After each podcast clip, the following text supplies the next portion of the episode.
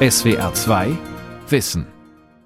Grüner Wasserstoff ist ein Schlüsselrohstoff für eine erfolgreiche Energiewende.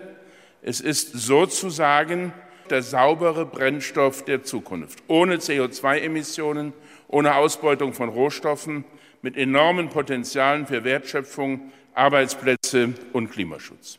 Mit spürbarem Stolz verkündete Bundeswirtschaftsminister Peter Altmaier vor einem Jahr, Anfang Juni, die nationale Wasserstoffstrategie der Bundesregierung. Nach langem Gezerre hatten sich die zuständigen Minister endlich geeinigt. Wasserstoff soll die klimaschädlichen Rohstoffe Erdöl, Erdgas und Kohle ersetzen. Er ist die Lösung vieler Probleme, aber nur, wenn er grün erzeugt wird, also klimaneutral. Und das ist ein entscheidender Haken. Wasserstoff als Klimaretter? Hoffnungsträger der Energiewende von Jan-Uwe Starr. Bis 2050 will die Europäische Union klimaneutral werden. Bereits in den nächsten zehn Jahren muss Deutschland seinen Ausstoß an Treibhausgasen radikal senken. Das kann nur klappen, wenn die Energiewende auf alle Wirtschaftsbereiche ausgedehnt und sämtliche fossilen Energieträger nach und nach ersetzt werden, zum Beispiel durch grünen Wasserstoff. Die Bundesregierung hat dafür im vergangenen Jahr den Startschuss gegeben.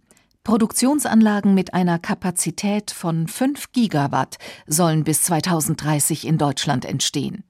Das entspricht der Leistung von drei mittleren Atomkraftwerken. Deutsches Know-how und deutsche Technologie zur Erzeugung des neuen Energieträgers sollen außerdem zum Exportschlager werden. Wir wollen, dass Deutschland bei den Wasserstofftechnologien die Nummer eins in der Welt wird. 9 Milliarden Euro will Berlin für den Einstieg in eine Wasserstoffwirtschaft bereitstellen, für Forschung und Entwicklung, für den Aufbau von Infrastruktur, für internationale Kooperationen Optimistisch gab sich vor einem Jahr auch Bundesforschungsministerin Anja Karliczek. Zusammen mit den Ministern für Wirtschaft, Verkehr, Umwelt und Entwicklung hat Karliczek die nationale Wasserstoffstrategie entwickelt. Sie war die treibende Kraft dahinter und zeigte sich begeistert darüber, was Wasserstoff alles kann. Wir produzieren ihn aus Wind- und Solarstrom ohne Kohlendioxidemissionen. Und er lässt sich dann flexibel einsetzen, in der Industrie oder auch in der Brennstoffzelle im Keller. Aber auch Züge, Flugzeuge, LKWs und Autos können damit angetrieben werden. Auch Svenja Schulze strahlte pure Zuversicht aus. Die Umweltministerin erhofft sich von der Wasserstoffstrategie eine belebende Verschmelzung von Ökologie und Ökonomie. Die nationale Wasserstoffstrategie wird Deutschland einen doppelten Schub geben, nämlich einen Schub Richtung Klimaschutz und einen Schub zu einer nachhaltigen Erholung unserer Wirtschaft äh, nach der Corona-Krise. Das klang fast zu schön, um wahr zu sein. Wasserstoff durch Elektrolyse herzustellen, ist an sich zwar leicht, doch erst wenn er aus grünem Strom gewonnen wird, gilt er als klimaneutral, als grün und Erst wenn ausreichend günstiger Strom aus Sonnen-, Wind- und Wasserkraft zur Verfügung steht, wird grüner Wasserstoff auch bezahlbar. Elektrolyse heißt das Verfahren, mit dem Wasser in seine beiden Bestandteile zerlegt wird. Aus H2O werden H2 und O. Das geschieht mit Hilfe von elektrischem Strom. Seit gut 150 Jahren ist diese Technik bekannt. Durchgesetzt hat sich der Wasserstoff als Energieträger trotzdem nicht. Der Grund? Energie aus Kohle, Erdöl oder Erdgas zu gewinnen, ist bisher viel billiger. Dort, wo reiner Wasserstoff benötigt wird, zum Beispiel zur Herstellung von Kunstdünger oder anderen chemischen Produkten, wird er überwiegend aus Erdgas erzeugt. Dabei entweichen große Mengen des klimaschädlichen CO2 in die Atmosphäre. Das Produkt trägt deshalb den etwas tristen Namen grauer Wasserstoff. Zudem erfordert die Elektrolyse viel elektrische Energie. Doch die Vorteile des grünen Wasserstoffs sind enorm. Mit seiner Hilfe könnte die Stahl- und Chemieindustrie komplett auf fossile Energien verzichten. Und das Gas könnte auch Verkehrsmittel klimaneutral antreiben, bei denen eine Elektrifizierung mit Hilfe von Batterien nicht möglich oder sinnvoll ist, zum Beispiel Flugzeuge, Schwerlastwagen oder Schiffe. Auch in PKWs kann Wasserstoff eingesetzt werden. Schon jetzt. Wie bei dem japanischen Toyota Mirai. Einem der ersten wasserstoffelektrischen Pkw, die auf deutschen Straßen fahren. Schönen guten Tag, Stefanie Beck. Wir sitzen hier in einem Mittelklassewagen, Toyota Mirai. Das ist ein Elektroauto, aber nicht nur ein Elektroauto. Fährt nicht mit Benzin, es fährt mit Wasserstoff. Das heißt, wir haben hier keinen Verbrenner, sondern wir haben einen Brennstoffzellenstack, wir haben eine große Batterie, wir haben einen Generator und das Zusammenspiel sozusagen mit dann dem äh, Sauerstoff aus dem Fahrtwind, mit dem Wasserstoff aus dem Tank, Onboard-Elektrolyse, Fahrstrom. Das ist es. In den platinbeschichteten Brennstoffzellen läuft die Wasserstoffelektrolyse praktisch rückwärts. Das heißt, Sauerstoff und Wasserstoff verbinden sich zu Wasser und dabei fließt elektrischer Strom. Als Nebenprodukte entstehen Wärme und Wasserdampf. Die Wärme wird zur Beheizung des Innenraums genutzt. Der Wasserdampf tropft als Wasser aus einem Auslass. Null Emissionen. So, Frau Beck startet jetzt das Auto. Bin mal gespannt auf die Geräusche, die wir gleich hören. Hier ist der große Powerknopf. Los. Eine Testfahrt durch Berlin. Kurze Systemprüfung. Schon ready to start. Außer jetzt gab es gerade schon die Reaktion. Eben gerade war nur aus der Batterie zum Starten, aber jetzt sofort der Fahrstrom wird mit der Onboard-Elektrolyse erzeugt und wir rollen mit dem Strom über die Straßen. Mirai, der Name des japanischen Wasserstoff-Elektrowagens, bedeutet Zukunft fünftürig, zwei Tonnen schwer, ein Mittelklassewagen.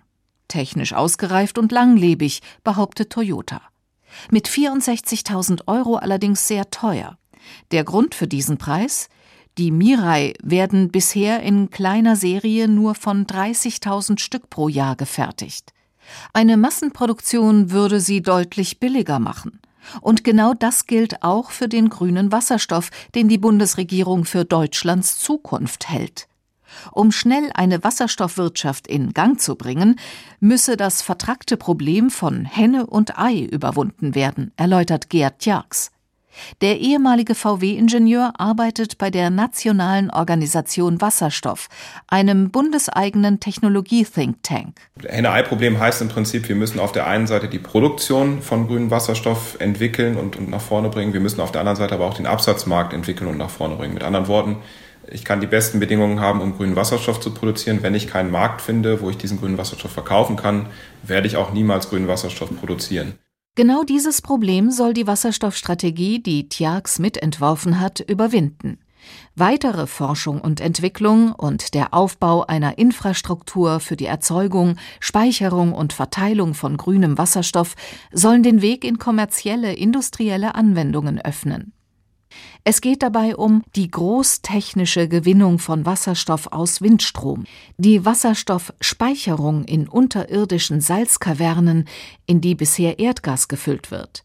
Es geht auch um die Abscheidung von CO2 aus Industrieabgasen, die dann mit grünem Wasserstoff verbunden werden. Die daraus gewinnbaren synthetischen Treibstoffe lassen sich leichter transportieren als reiner Wasserstoff. Diese strombasierten synthetischen Treibstoffe gelten als hilfreicher Einstieg in die neue klimaneutrale Energiewelt. Viele der Technologien, die zur Produktion, zur Weiterverarbeitung und Anwendung von grünem Wasserstoff benötigt werden, sind längst entwickelt und wurden in zahlreichen Pilotprojekten erprobt. Ihre Hersteller scharren mit den Füßen. Sie haben nur darauf gewartet, dass es endlich losgeht mit dem Aufbau einer grünen Wasserstoffwirtschaft. Dazu gehört das junge Technologieunternehmen Sunfire in Dresden. Das Firmengelände befindet sich neben einem historischen Gasspeicher in der Gasanstaltsstraße 2. Den Tisch da vorne durch. Nils Aldag, Geschäftsführer und Miteigentümer von Sunfire, bittet in die Produktionshalle. Sie ähnelt einer Werkstatt. Keine Fließbänder oder Montageroboter, sondern große Werkbänke stehen hier. In behutsamer Handarbeit montieren Technikerinnen und Techniker metallische, etwa kühlschrankgroße Aggregate zusammen. In ihrem Inneren sieht man komplexe Gebilde aus Röhren, Schläuchen und Kabeln. Unsere Hightech-Elektrolyseure können mehr als nur Wasserstoff erzeugen, sagt Nils Aldag und lächelt verheißungsvoll. Mit der rechten Hand hält er eine stabil wirkende dunkelgrüne Folie ins Licht. Was wirklich wichtig ist, ist sozusagen das Herzstück unserer Technologie. Das ist eigentlich recht unspektakulär. Das ist diese keramische Folie, die ich gerade in meiner Hand halte. Das können Sie sich mal anschauen. Das ist diese keramische Zelle, die im Grunde genommen wie so ein Sauerstoffsieb funktioniert. Die Keramikfolie siebt nicht nur den Sauerstoff aus dem zugeführten Wasserdampf, sondern auch den Sauerstoff aus gleichzeitig zugeführtem Kohlendioxid. Das CO2 stammt aus Industrieabgasen oder direkt aus der Luft. Die mithilfe dieses Sauerstoffsiebes gleichzeitig isolierten Wasserstoff- und Kohlenstoffmoleküle verbinden sich dabei zu einem Synthesegas. Dieses wiederum kann zu künstlichem Erdgas oder künstlichen Flüssigtreibstoffen weiterverarbeitet werden. Ein spezielles und wertvolles Know-how, über das das Dresdner Start-up-Unternehmen da verfügt. Man muss verstehen, wie Materialien wie Stahl, wie Keramiken bei hohen Temperaturen sich miteinander verhalten. Und äh, das ist ein Wissen, das wir hier aufgebaut haben, das in der Form einzigartig ist. Die Hightech-Elektrolyseure von Sunfire sind auf Erfolgskurs. Die junge Firma aus Dresden ist jetzt nach ThyssenKrupp und Siemens der dritte große Anbieter für diese Technologie in Deutschland. Interessant ist das Unternehmen für alle, die an strombasierten grünen Alternativen zu fossilem Erdgas und Erdöl arbeiten. Power to Gas und Power to Liquid, so lauten die dazugehörigen Fachbegriffe. Auch Sunfire hat eine derartige Produktionsanlage. Sie steht gleich neben der Montagehalle auf dem Betriebshof. Auf der linken Seite sehen wir jetzt hier diese 20 Meter hohe Anlage, in der das Synthesegas umgewandelt wird, in diesem Fall in Diesel, Benzin und Wachse für die Chemieindustrie. Schon 2013 wurde die Power-to-Liquid-Anlage errichtet, mit finanzieller Unterstützung aus dem Bundesforschungsministerium. Doch nach dem Auslaufen des staatlichen Förderprogramms 2018 musste die Produktion eingestellt werden. Die läuft tatsächlich zurzeit nicht mehr. Das liegt nicht an technischen Gründen, die ist hervorragend gelaufen. Der wesentliche Grund ist, dass wir äh, hier an diesem Standort aufgrund der deutschen Regularien sehr hohe Strompreise zu zahlen haben und der Kraftstoff, der hinten rauskommt, äh, nicht als erneuerbarer Kraftstoff anerkannt ist. Die Power-to-Liquid-Anlage war schlicht zu teuer. Anders als viele andere energieintensive Betriebe müssen die Betreiber von Elektrolyseanlagen die bisher volle EEG-Umlage für Strom aus erneuerbaren Energien bezahlen. Immerhin soll diese Benachteiligung dank der nationalen Wasserstoffstrategie der Bundesregierung jetzt aufhören. Aber ein anderes Problem bleibt bestehen. Im Braunkohleland Sachsen, dem Standort von Sunfire, sind klimaneutraler Wind- und Solarstrom äußerst rar. Und synthetische Treibstoffe aus Kohlestrom sind nicht klimaneutral, weil nicht CO2-frei. Die größten Hindernisse auf dem Weg zur grünen Wasserstoffwirtschaft, beklagt sich Unternehmer Aldag, lägen nicht in der Technik, sondern bei der Politik. Eigentlich gibt es einen breiten Grundkonsens zum grünen Wasserstoff. Alle Regierungs- und Oppositionsparteien sehen Chancen in dem neuen Energieträger. Auch die Industrie ist interessiert und entwickelt teilweise bereits eigene Verfahren. Der richtige Weg in eine CO2-freie Wasserstoffwirtschaft ist allerdings umstritten. Die nötigen Voraussetzungen stimmten nicht, kritisiert der energiepolitische Sprecher der Grünen im Bundestag, Oliver Krischer. Das liege auch an der derzeitigen Bundesregierung. Entscheidend ist am Ende die Frage, nicht die Technik, die gibt es, sondern haben wir genug Strom aus Erneuerbaren? Und da hapert es im Moment, äh, weil der Ausbau der Erneuerbaren Wind und Sonne deutlich ausgebremst wird. Und damit gibt es da natürlich einen Flaschenhals. Und keine Wasserstoffstrategie macht Sinn ohne parallelen massiven Ausbau der Erneuerbaren. In den letzten Jahren hat die Bundesregierung das Ausbautempo für Photovoltaikanlagen stark gedrosselt. Der Ausbau der Windenergie ist fast zum Erliegen gekommen. Andere europäische Länder, die ebenfalls auf grünen Wasserstoff setzen, wie Dänemark, die Niederlande und Großbritannien, haben bereits Windparks geplant, die ausschließlich Strom für die Elektrolyse erzeugen sollen. Das schwebt nun auch den Wasserstoffstrategen der Bundesregierung vor. Doch es muss schnell gehen, denn bis 2040 soll die inländische Wasserstoffproduktion bereits 10 Gigawatt betragen.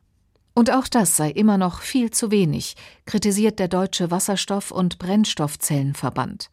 Mindestens 20 Gigawatt würden benötigt, und zwar bis 2030. Fast lautlos gleitet der Toyota Mirai von Stefanie Beck über die Berliner Stadtautobahn. Seine Fahrenergie bezieht das Auto aus hochkomprimiertem Wasserstoffgas und aus Luftsauerstoff, der mit dem Fahrtwind eingesogen wird.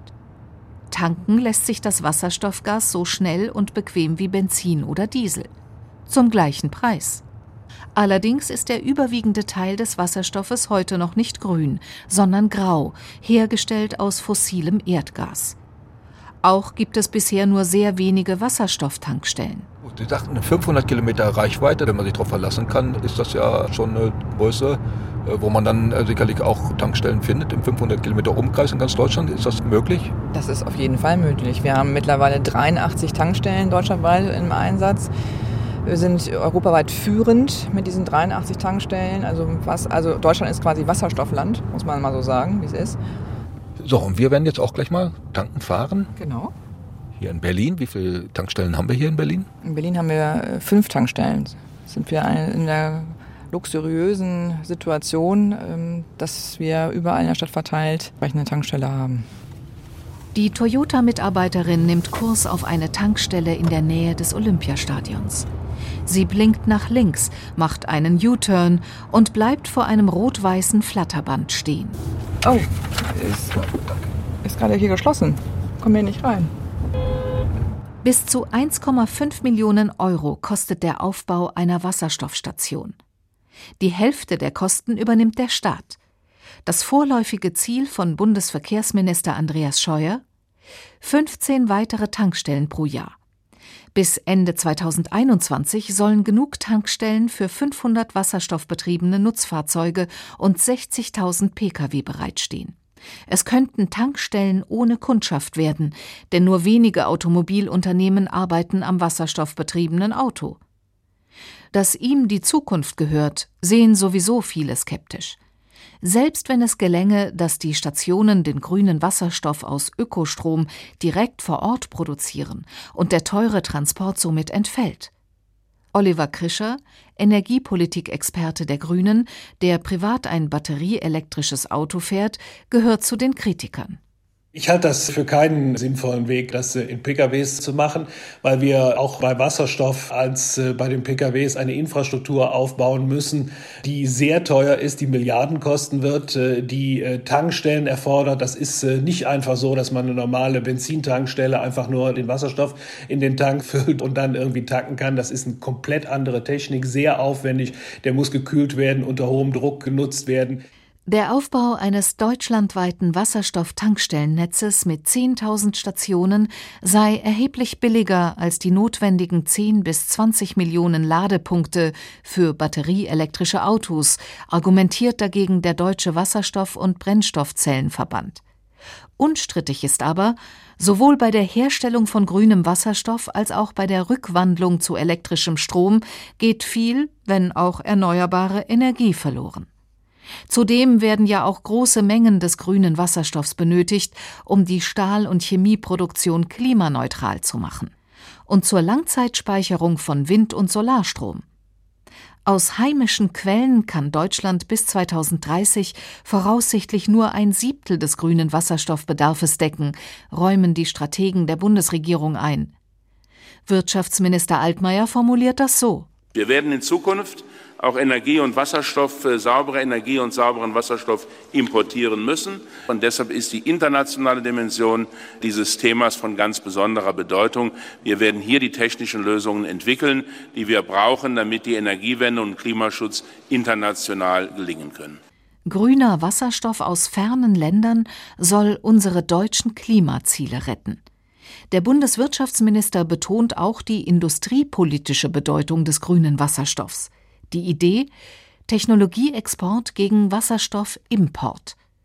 Damit kommen bei der nationalen Wasserstoffstrategie auch das Bundesministerium für wirtschaftliche Zusammenarbeit und Entwicklung und sein Chef Gerd Müller ins Spiel. Wir, das Deutsche Entwicklungsministerium, wir bauen die Energie- und Technologiebrücke zwischen Deutschland und den Entwicklungsländern, insbesondere dem afrikanischen Kontinent.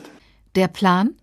Sonnenreiche Länder zum Beispiel in Nordafrika, erzeugen billigen Solarstrom und nutzen ihn zur Produktion von grünem Wasserstoff und Folgeprodukten wie synthetisches Methanol. Diese könnten sie dann nach Europa exportieren. Das sei keine ferne Zukunftsvision, betont Gerd Müller immer wieder. In Marokko gibt es bereits eines der weltweit größten Solarkraftwerke, gebaut mit deutscher Unterstützung. Und deshalb haben wir mit Marokko eine Zusammenarbeitsform vereinbart. Unser Ziel mit einem Industriekonsortium vom Labor zur industriellen Produktion von Wasserstoff und Methanol zu kommen, mit deutschen und afrikanischen Partnern. Der Kooperationsvertrag mit Marokko ist inzwischen unterzeichnet. Allerdings möchte das afrikanische Land seinen grünen Wasserstoff erst einmal selbst nutzen, um Kunstdünger zu produzieren. Auch andere afrikanische Länder brauchen dringend erneuerbare Energien für den eigenen Bedarf. Trotzdem, Möglichkeiten für großindustrielle Wasserstoffproduktionen für den Export gibt es. Überall dort, wo er jetzt schon zu konkurrenzfähigen Preisen erzeugt werden kann. Das heißt, mit erneuerbarem Strom, der weniger als zwei Cent pro Kilowattstunde kostet. Das ginge nicht nur in Nordafrika. Oliver Krischer von der Grünen Bundestagsfraktion es ist in jedem Fall eine realistische Perspektive. Ich habe eine Ausschreibung gesehen aus äh, Katar äh, auf der arabischen Halbinsel für 1,5 Cent äh, die Kilowattstunde Strom Photovoltaik. Das heißt, wir haben durch Wind und Sonne inzwischen eine Kostendegression, einen günstigen Strom, der Preise erzielt. Das wäre vor zehn Jahren noch völlig unvorstellbar gewesen. Und deshalb ist das natürlich auch eine Perspektive, mit diesem Strom Wasserstoff herzustellen. Das deutsche Erneuerbare Energiegesetz EEG, verabschiedet vor 20 Jahren, hat viel zur technologischen Entwicklung und Kostensenkung bei Wind- und Solarenergie beigetragen. Es hat eine Energiewende angeschoben, die längst auch weltweit in Gang kommt. Leider wurden hierzulande neu entstandene Industrien wie die Photovoltaik oder die Windkraftproduzenten mit vielen zigtausend Arbeitsplätzen durch kurzsichtige politische Entscheidungen wieder abgewürgt. Das international boomende Geschäft mit dem Bau von immer größeren Solarkraftwerken machen heute vor allem chinesische Hersteller. Eine verspielte Chance. Bei der Technologie für grünen Wasserstoff soll das besser laufen.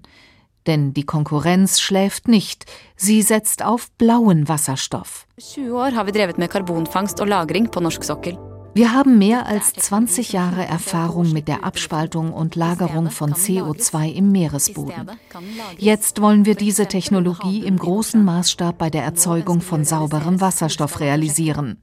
Sammen med industri og myndigheter. Mit Werbespots wie diesem zur sicheren Verpressung von CO2 und ganzseitigen Anzeigen auch in deutschen Zeitungen wirbt der norwegische Energiekonzern Equinor für Wasserstoff, hergestellt aus fossilem Erdgas. Das nennen wir dann blauen Wasserstoff, das heißt, dieser Wasserstoff ist zwar dekarbonisiert, also CO2-neutral, er ist aber eben nicht defossilisiert, das heißt, wir greifen da immer noch auf fossile Energieträger zurück. Gerd Jags, der Wasserstoffberater der Bundesregierung. Jetzt kann man sich die Frage stellen, will man das oder will man das nicht? Da gibt es sehr viele politische Meinungen zu. Auch deutsche Erdgasimporteure suchen nach Zukunftsperspektiven für das fossile Erdgas. Schließlich haben sie Milliarden in das Geschäft investiert. Zum Beispiel in die umstrittene Nord Stream 2 Pipeline für den Import von russischem Erdgas. Einer der Nord Stream 2 Investoren, der Erdgasimporteur Wintershall, lässt eine Alternative zur umstrittenen CO2-Verpressung erforschen. Die sogenannte Methanpyrolyse. Professor Thomas Wetzel und sein Forschungsteam vom Karlsruher Institut für Technologie arbeiten daran. Was uns besonders antreibt und, fasziniert, ist halt die Möglichkeit, dass man in dem Verfahren CO2 erst gar nicht entstehen lässt, sondern dass direkt der Kohlenstoff aus dem Methan in fester Form abgelöst wird.